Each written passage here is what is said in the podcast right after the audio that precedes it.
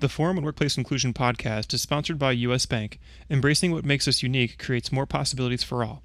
Learn more at usbank.com/diversity. U.S. Bank, member FDIC, equal housing lender. You're listening to the Forum on Workplace Inclusion podcast. Registration to the Forum on Workplace Inclusion's 33rd Annual Conference is now open. Visit our website for more information or to join our email list at forumworkplaceinclusion.org. The Forum on Workplace Inclusion Annual Conference is the U.S.'s largest workplace diversity, equity, and inclusion conference. Help us bring our vision to life where all people in all workplaces have equitable access to everything they need to feel valued and thrive. We hope to see you there. We get to engage people, advance ideas, and ignite change because of the generous support from our community. If you find our resources meaningful or valuable, please consider supporting the Forum today. Visit forumworkplaceinclusion.org/donate.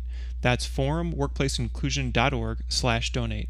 Thank you very much for your support and generosity. With that, I'd like to say thank you to all our listeners and subscribers. You help support the growth of the podcast and reach new listeners. If you like what you're hearing on the Forum Podcast, please consider writing a review on Apple Podcasts or wherever you listen to your podcasts. If you've already written a review, thank you. Please consider sharing our podcast with a friend, family member, or a colleague you think might find value in the content. Word of mouth is the best way the Forum grows, so thank you very much for listening and sharing. Thanks again, and enjoy the show. Hello, and thank you for joining us for today's podcast, Effective DEI Strategies Align with What Employees Want, with Pam McElvane of Diversity MBA Media, a P&L Group brand. I'm Ben Rue, Program Associate here at the Forum on Workplace Inclusion. In the wake of the ongoing racial unrest across the U.S., companies are called to evaluate what DEI looks like in their workplaces. However, creating a new strategy to prioritize DEI is no small feat, and it can be even more of a challenge to ensure employees are on board and heard. Through this discussion, one can learn how to create an effective DEI strategy that resonates with workers. If creating a stronger, more inclusive workplace culture is a goal you're reaching toward, then this conversation is for you. In this podcast, you'll learn critical changes companies are making to align DEI strategies with current events, understand the impact of listening circles and strategies to sustain progress, and learn the metric to grasp how effective your CEO is in raising the trust pulse within your workforce. Pam McElvane is the current Chief Engagement Officer of P&L Group Holding Company, with a background in publishing, research, recognition, and learning solutions. P&L Group manages three brands: Diversity MBA Media, 3i Research Institute, and Diversity Learning Solutions. Pam's blended work fostered a platform for original database learning that dives into the disciplines of diversity, equity, inclusion, leadership, and talent management. She has combined her passions for DEI and helping others to support the strategy execution of leaders across the globe. Her 14 years of data collection expertise has helped up-and-comers as well as experienced leaders align with their employees. In the 25 years she has spent as an entrepreneur, Pam has been humbled and grateful to partner with organizations including UPMC, the Clorox Company, Walmart Inc., Colgate-Palmolive, and many more. She earned her MBA in finance and international marketing from the University of California at Berkeley, Haas School of Business, and her executive education certification from Dartmouth Tuck School of Business. Thank you, Ben, for this opportunity to engage in this conversation. I feel really excited to be here this afternoon. Thank you, Pam, so much for being part of the series. We're really excited to have you. So let's just hop on in. First, why do you think we still need a business case for diversity, equity, and inclusion? Wow, what a great question. And it's also unfortunate to think that in today's on the journey line of where we are with inclusive diversity and inclusion and equity, that we have to still talk about the business case. Well, with 78% of the leaders being white Americans, and of that, 46% of them are women. And while that sounds like a good number, 79% of them are white women. And not to say that that's not a great thing to see a large group of women being advanced, but when you think about the number of women of color and people of color that are still in the lower ranks and not ready at significant numbers to advance in the C-suite, we have to diversify our pipeline more. And then, so who's doing the recruiting? 73% of our recruiters are white Americans. Only 27% of them are people of color. And then when you look at the lens, 69% are women. So here again, not just to say that we don't want to do, you know, to have women or white Americans doing the recruiting, but the reality is this is the lens that we're sourcing talent through. So the business case is that we have to expand and we have to be different in terms of how we engage and go out and source talent in places that we haven't done normally. And when you look at advancement, white women are being advanced 5-to-1 to people of color, and white men 8-to-1 to people of color. And African-American women, unfortunately, are the lowest on that poll when you assess those numbers. So that then again says, oh my goodness, so now we're dealing with, you know, how difficult it is for people of color to get to the top and to sustain there.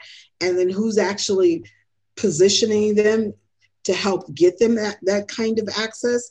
And then clearly, what is actually going on? What is the reality that is happening within the workforce when you look at the numbers of promotion and advancement? And then finally, I just got to tell you, everyone's talking about the good old adage of diverse slates. Well, only 38% of companies require accountability with metrics aligned to those business leaders. So our data comes from our 14 years from our Inclusive Leadership Index, where we have more than 600 companies on an annual basis participating. So this is annual data that we're getting every year. So we're seeing what's happening real time in the shift. So just those numbers alone and talking about why, if you continue to do the same thing year over year, you will continue to get the same results. That's the reason why we need to adjust the business case. I say, isn't that the definition of madness? Continuing to do the same thing and expecting different results. So how important is it for DEI strategy to align with business functions and talent management specifically? Can you talk a bit about the key components that should be in a solid DEI strategy? Yeah, that's a very good question. So when you think about what I call the intersection of a roadmap, of your strategic roadmap with other business functions, one, everyone has to be in it when they say we're all here together. Let's all get into it together. And that is exactly what has to happen. So aligning diversity, the diversity strategy to not only just talent acquisition and talent management, but across all business functions. So when you look at diversity recruiting, you have to have that specific lens. And when you're laying out what are the key initiatives that we want to make sure talent acquisition achieves. When you talk about representation at all levels, from senior leaders, middle management, from pipeline to being accountable to EEOC one guidelines and reporting, that's what you're driving in terms of how are we advancing talent? What does our pipeline look like? So representation is a huge part of the strategy that shouldn't just sit in one function. The accountability has to be aligned throughout the entire organization. So the DEI strategy has an opportunity to be represented across the organization. So sitting down with those leaders, understanding what their accountable goals and outcomes are, and then being influencer in ensuring that those are achieved. And then when you look at culture, workplace inclusion and retention, that's a real big piece, a part of the work that the Diversity Equity Office does. However, you have to talk to and understand what's happening in terms of the employee performance review process and talent management. You have to understand the pay equity access and the inequities that exist in the organization. So you as a diversity leader having a broader strategic outlook in terms of how you're going to help them navigate to minimize and in some cases mitigate some of these issues that exist. and retention versus early churn, having those real conversations in terms of how sustainability impacts your existing workforce and how losing people too early impacts the bottom line and what's actually going on within the culture when that happens. So workplace inclusion becomes something that is bigger than initiatives and activities. It's how people are resonating with the values within the organization. So DEI strategies have the abilities to make sure those pillars penetrate across the organization. And then finally, when you're looking at, advancement and the accountability within that, looking at rate of advancement for people of color as compared to white women and white men, having those representation numbers, what the accountability goals are, what reward systems, both compensation and non-compensation, looks like. These pieces have to be a part of what DEI leaders have to have within their initiatives and their strategies. When you look at overall succession planning and accountability metrics, these are changing today on what intentionality looks like. So this is an opportunity from a roadmap perspective, I believe, for DEI leaders to really relook at, retool, and be able to have their strategies align across the organization. I do know the second, do you mind repeating the second part of the question? Yeah, no, not at all. So can you talk a bit about key components that should be in a solid DEI strategy? Oh, okay. Yeah. So I did talk about those where we said, the recruitment, representation, workplace and inclusion, retention, succession planning, and accountability. I just want to add how, when you look at those big rocks, what are DEI executives doing today where they have to pivot strategies that they have already created? How is that being impacted? So when I've talked to chief diversity officers and chief people officers about what they're thinking about, they talk about next. And I've said, what does that mean? They're like, well, we're looking at the next. So I came up with an acronym and said, how about the new engagement to exchange ideas together? And when we're talking about both the existing workforce, your external partners, and your community at large. And I said, I like that because the next doesn't have a timeline to it. It's a continuum that we have to look at. So what are some of the key things that leaders are doing that they have to pivot to bring their strategies current and to make it real? First, they had some of the, I call this a leading practice, where they're hiring dedicated executives to work on anti-racism strategies and components, just separate and in addition to what's going on in D&I.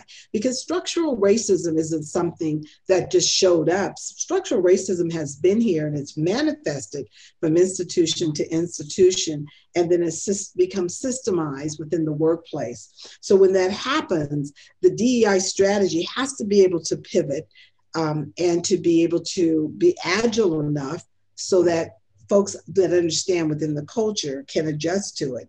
So what else does that mean in terms of what they have to do? So focusing on what does an anti-racist strategy look like in terms of our workforce that's penetrated within our suppliers and community.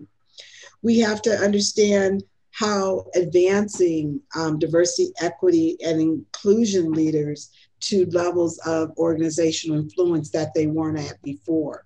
So leaders that have had the access to their CEOs are doing more work faster and deeper than those that before were bottlenecked.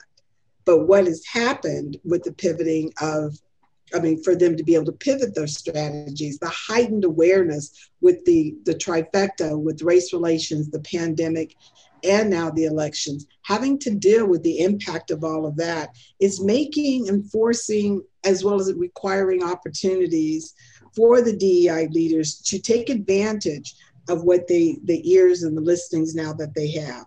So aligning the remote workforce with engagement strategies, working across the halls with the learning organization, the training and development organization, the actual marketing and communication organizations, so that so companies can immediately and very realistically shift to how they are positioning themselves, how they're posturing to their to the existing marketplace community, both external and workforce internally. And that's a real pivoting that has to take place and going on right now. The other deep dive that, not to say that it didn't happen before, but it's really happening where diversity, equity, and inclusion leaders are able to leverage employee resource groups and business resource groups and networks and councils and inclusion councils at ways they never did before. And that is understanding all the dimensions of diversity, understanding the impact of the heightened racism and its structural injustice that exists on, mostly on African Americans and then Hispanics, but then the impact of all of it on all the dimensions of diversity, on everyone that has either identity or gender or some level of micro-inequity or microaggression that they've been dealing to. So adjusting and pivoting to deal with the culture real time is something that is not just for today and not just for this moment, but it will be a continuum that goes on. So the training that has occurred before becomes very different because it needs to have dimensions of behavioral changes aligned to it. How do we create rituals for habits? So that's working closer than you have before with your counterparts. And then even, and you're like, woo, really, Pam? Yeah. Well, yeah, just a few more things here. Leveraging diversity councils and other executive councils to become race equity advisory councils, where you have an opportunity, right, where they're mixed typically with, white executive male and women and people of color, but to understand at a deeper and a different level of how the impact of what's going on in the world is impacting the people that work. Because what organizations have said is we want to be responsive, not only to our workforce, but also to our customer base and also to our community. So the DEI strategies now are really having to be overarching, even though, you have your sustainability organization and everyone's looking at their different issues and supplier diversity, but they're having to be overarching strategies integrated where the pillars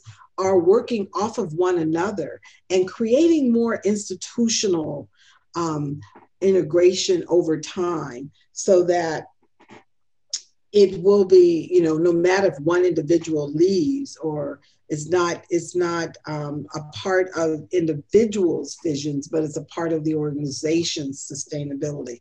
So stronger alignment, across the community, as well as cross business functions, as well as cross what you do and how you deliver to your customer base is all what is happening now with the adjustments and delivering roadmaps for the DEI strategies. Thank you. And you mentioned the new world we're living in with everything happening, the pandemic, the racial, the new movement for racial justice, everyone working from home. What do employees want or need to feel psychologically safe and supported in this new normal? That's such a powerful question. And I can share with you, we've been listening, part of listening circles for both employees. I've been part of town halls with leaders, been part of, had the opportunity to hear from all groups across the organization. And so creating new experiences that's what these courageous conversations have done, and what we call also establishing difficult conversations and listening sessions because of the George Floyd murder and assassination and more. So the employees saying, okay, these new experiences with these courageous conversations are continuing. So that's good to know that our leaders want to hear and know how we're feeling. But we want to be heard authentically, meaning that what we say and what we share, we want it to be real. We want to feel that we can trust the environment and be psychologically safe. Well, the reality is of 100% employees, 78%, which is the majority of white Americans in the workforce, they feel, pretty safe. You look at a scale of 1 to 10, they typically rate between an 8 and 10. So they feel pretty comfortable. But when you look at people of color, and you can break down those dimensions, it's really different. African Americans are the lowest, then the Hispanics, and then the Asians. And then the Asians then break up, they break down if you want to look at Middle Easterners, although they're identified as white American in our census. But in the workforce, you have Muslims and you have folks that truly are, of color, and they are a minority group. So the dimensions of micro inequities and micro aggressions that exist in the workforce, Ben, are huge. And across industries and across disciplines, they exist among these groups of color. And so once they're heard and they feel some sense of understanding, to build psychological safety and trust, they need to know that what are the actions that we're going to take to sustain this continued learning in our environment and culture?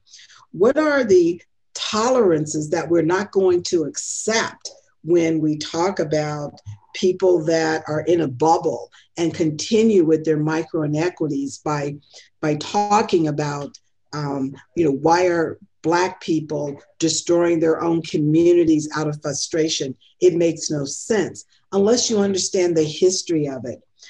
Wanting to be able to feel that there will be no retaliation in terms of having these kinds of conversations.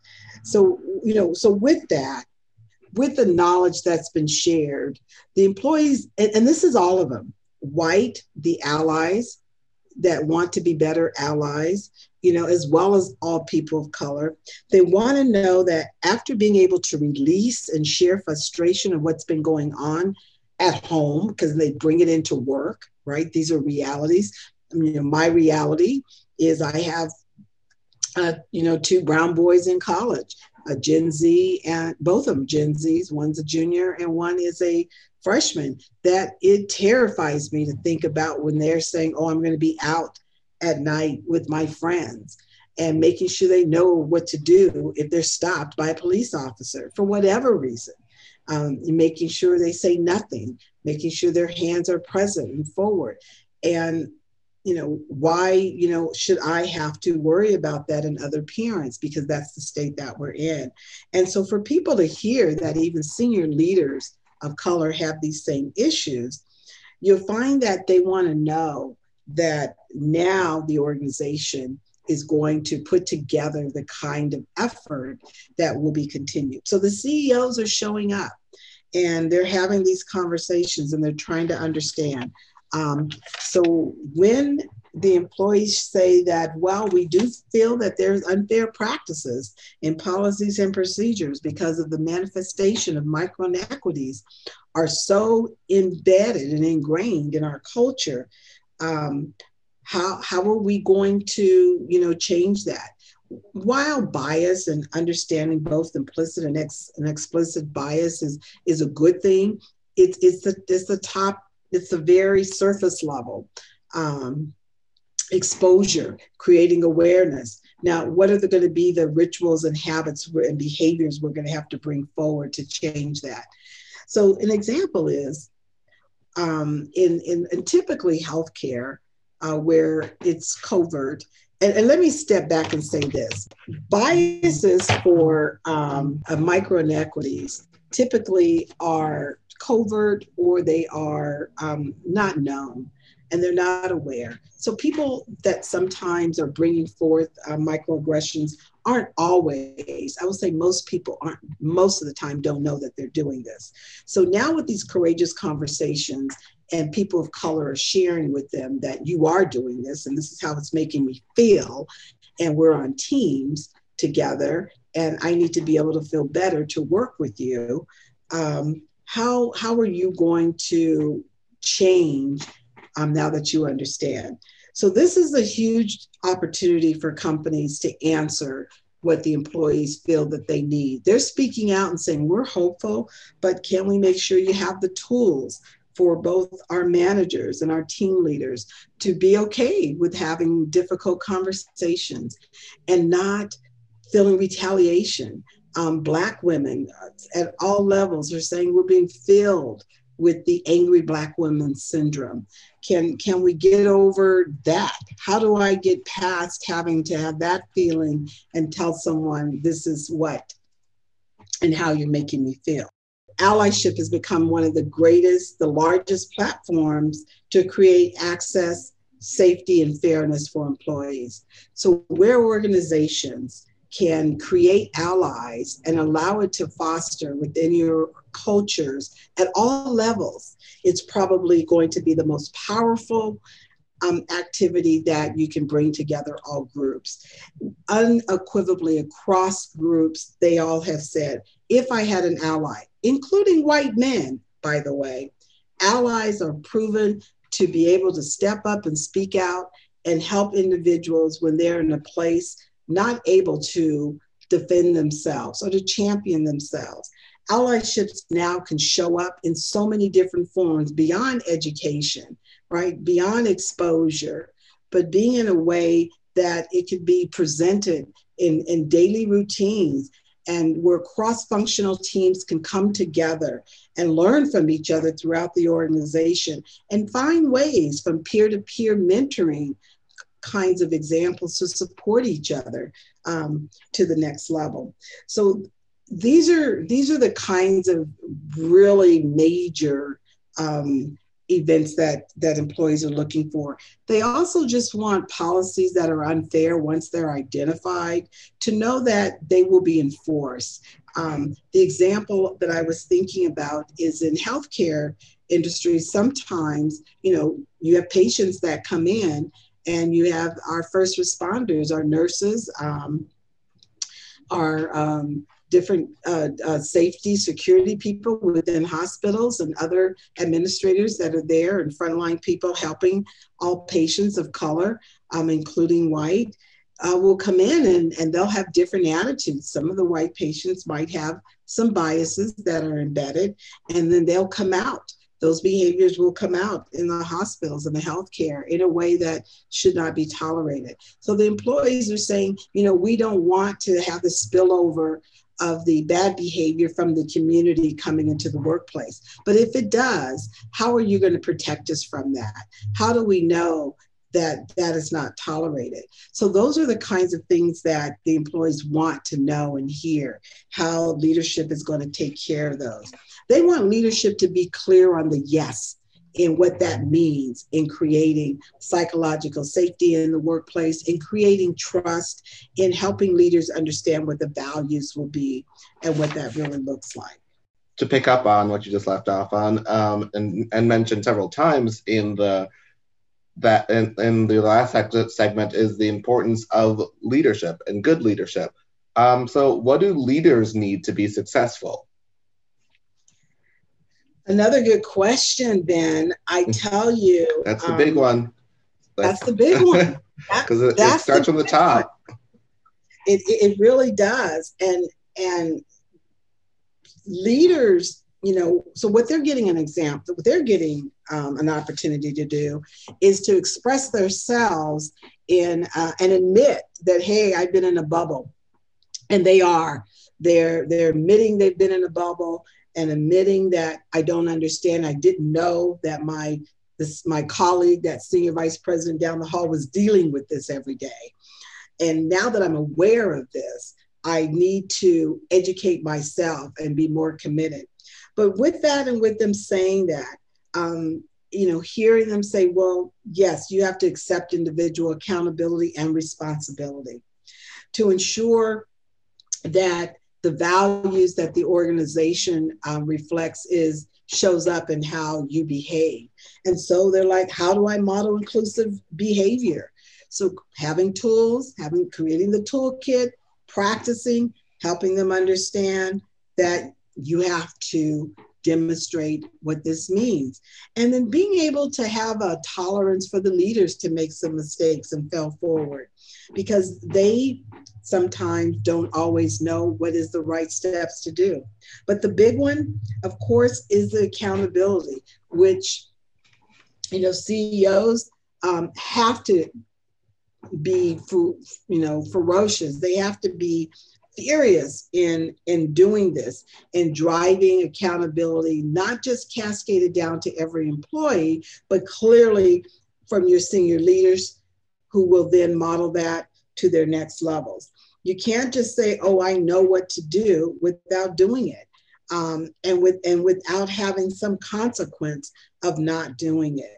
They too can't have had a tolerance, you know, of this behavior. They have been complicit for a long time, but no longer can they get away with legitimizing and normalizing behavior of implicit bias. They're aware of it now, and they have to be able to make mistakes and be okay with making those mistakes. And that's where the diversity, equity officer and inclusion officer is pairing with those leaders and being able to have those real, honest, open conversations with them and what they need to do to change. And some of them have been very humble and vulnerable. And when they are vulnerable like that, you know, that helps with the trust within the environment and the culture.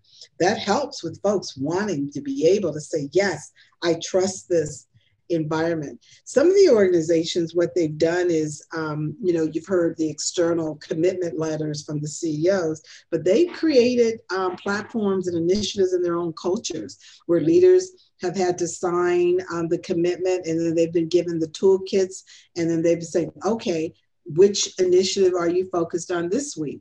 Which habit are you going to change? One chief diversity officer just told me the other day how important it is for them to create a plan, and the leaders have to create a plan to change and know that it takes time for that to occur. So we do know, while it starts at the top, the journey line, they're one of the nuggets on the journey line, and it's going to take some time for them to, you know, step up and speak out. That's the biggest competency or behavior that many of the employees said they want. They said, we just want our leader to not be afraid to speak up and speak out, particularly when they see a wrong. We want them to be comfortable enough to say, let me pull you over to the side and let's talk about why you were behaving this way. Well, and it takes courage to do that, right? So we know that. We do know that. And we do know, even though you give them tools and then there's accountability, they're going to try for that to happen. But the reality is they too have to go through this new normal and adjust how they manage, how they behave, and how they lead. And that is happening. You do have leaders that really have the empathy. We call it the emotional agility, where they too can be angry. You know, white Americans can too be angry, highly frustrated, yet hopeful in what's going on. But in their time of frustration, they have to be able to have emotional agility so that our leaders can understand to be able to process the emotion without taking negative action. Once the emotion is processed, then you can think clearly on what they need to do next. And it takes training for this kind of thing. This is new way of thinking, but it's something that's been here for a long time, Ben, and we should have had leaders step up in the forefront many, many years ago and start to champion these causes. Because when you think about, you know, Roosevelt, Dr. Roosevelt, you know, diversity, equity, and inclusion and how it shows up within the cultures have been going on for years. You have folks been doing this work for 40 years, or the late Dr. Roosevelt, been talking and teaching on campuses. These are the things that we need to do.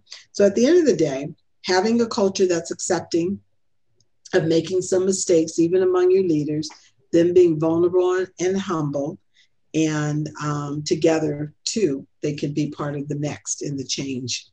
I mean, it's always so hard to be a leader. I'm sure you understand, and it's even harder now than ever. How are you seeing CEOs creating trust within their organizations? Whoa, what a way to wrap up. Another really good one, Ben. So, I've been looking and watching, listening, and being a part of a lot of conversations in the executive wing of organizations. And I feel privileged to be there. And really, you're talking about how can CEOs and what are they doing, to raise the trust pulse in their organizations? Well, number one is how they're speaking up and speaking out, if they're being fearless or not, it's how they're showing up is what most employees are saying we want. And we want to see that on a continuous basis. Now, of course, some CEOs, depending on their own styles, will speak up and show out. But we're finding the largest impact is how they show up in the communities, how they are definitely making the statements and influencing external behaviors that softens the internal impact. Secondly is the engagement. How are they engaged with their workforce and their stakeholders? We know at the end of the day, CEOs are beholden to their board of directors who have competing priorities in what they have to deal with on a daily basis. But the board of directors itself has a fiduciary responsibility to the duty of care. And who is that? That is to their consumers and their customers, and which are also the employees. So when you go back to where the responsibility lies, CEOs are saying, well, we need to engage at multidimensional levels, daily, weekly, and monthly. And we see effective communications coming from CEOs that are not just sending emails, but they're allowing their employees to be responsive, and they're taking the time to actually respond to some of the inquiries that they're getting. They've set up communication teams to make sure that every request that an employee or question inquiry that they raise, that they'll get a response to. Some of them are taking the time and writing weekly letters to their employees. They're very thoughtful, very emotional. They're showing vulnerable sides of themselves, admitting that they didn't even realize that their cultures internally were so unrest themselves. So that kind of vulnerability helps. And the monthly town halls. Organizations are leveraging polls that way they never have before, monthly basis, biweekly basis, trying to understand what the employees want to hear from senior leadership and actually getting that kind of communication, the authenticity as much as they can, even when they have to furlough. But the CEOs also have been making some huge decisions in terms of how do we support our workforce during this time, whether in healthcare or not. How do we shift some of our funds from investing, what we give to the community?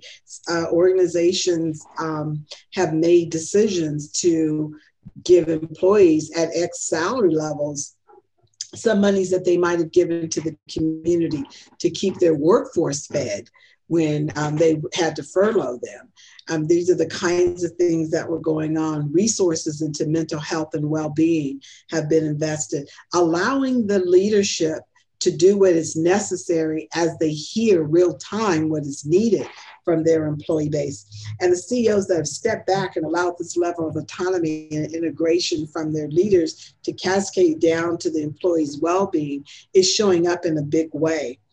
And then even more than that, CEOs that have said, you know what, whoa, this is an opportunity. We can take advantage of advancing some talent.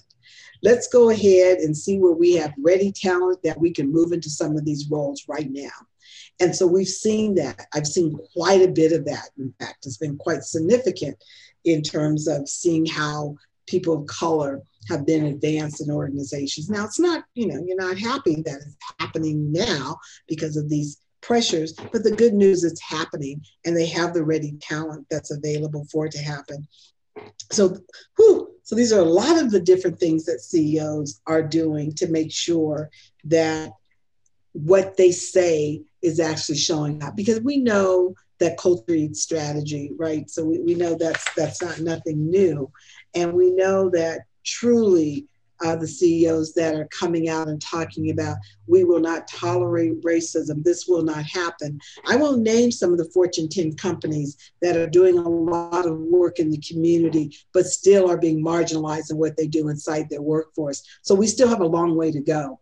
I don't want to create a visual that we're there, we're not, but the heightened awareness of what's happening in the Black experience is allowing organizations and other groups to benefit of what's going on with this experience among all groups of diversity. So I leave you with this. If we together can find one action to take to move forward, imagine how many little steps forward will move us toward our successful outcomes. Thank you, Pam, for that wonderful podcast and wonderful conversation. And thank you, listeners, for joining us for today. If you'd like to learn more, you can feel free to reach out to Pam directly at pam@diversitymbamagazine.com. You can listen to more Forum podcasts at our website, forumworkplaceinclusion.org. /podcast. You can also find our podcast on Spotify, Anchor, and Stitcher. Thank you again for joining and listening, and have a great day and happy holiday. Thank you again for listening to the Forum on Workplace Inclusion podcast. Don't forget to subscribe to our podcast to get updates on the latest episodes. Also, tell us what you think by reviewing our podcast. We'd love to hear your feedback. For more information, visit us at forumworkplaceinclusion.org or search Workplace Forum on Facebook, Twitter, and LinkedIn. Thank you very much and have a great day. The Forum on Workplace Inclusion podcast is recorded at Augsburg University in Minneapolis, Minnesota. One of the most diverse private colleges in the Midwest, Augsburg University offers more than 50 undergraduate majors and 9 graduate degrees to 3,400 students of diverse backgrounds at its campus in the vibrant center of the Twin Cities and nearby Rochester, Minnesota location. Augsburg educates students to be informed citizens, thoughtful stewards, critical thinkers, and responsible leaders. An Augsburg education is defined by excellence in the liberal arts and professional studies, guided by the faith and values of the Lutheran Church, and shaped by its urban and global settings. Learn more at augsburg.edu.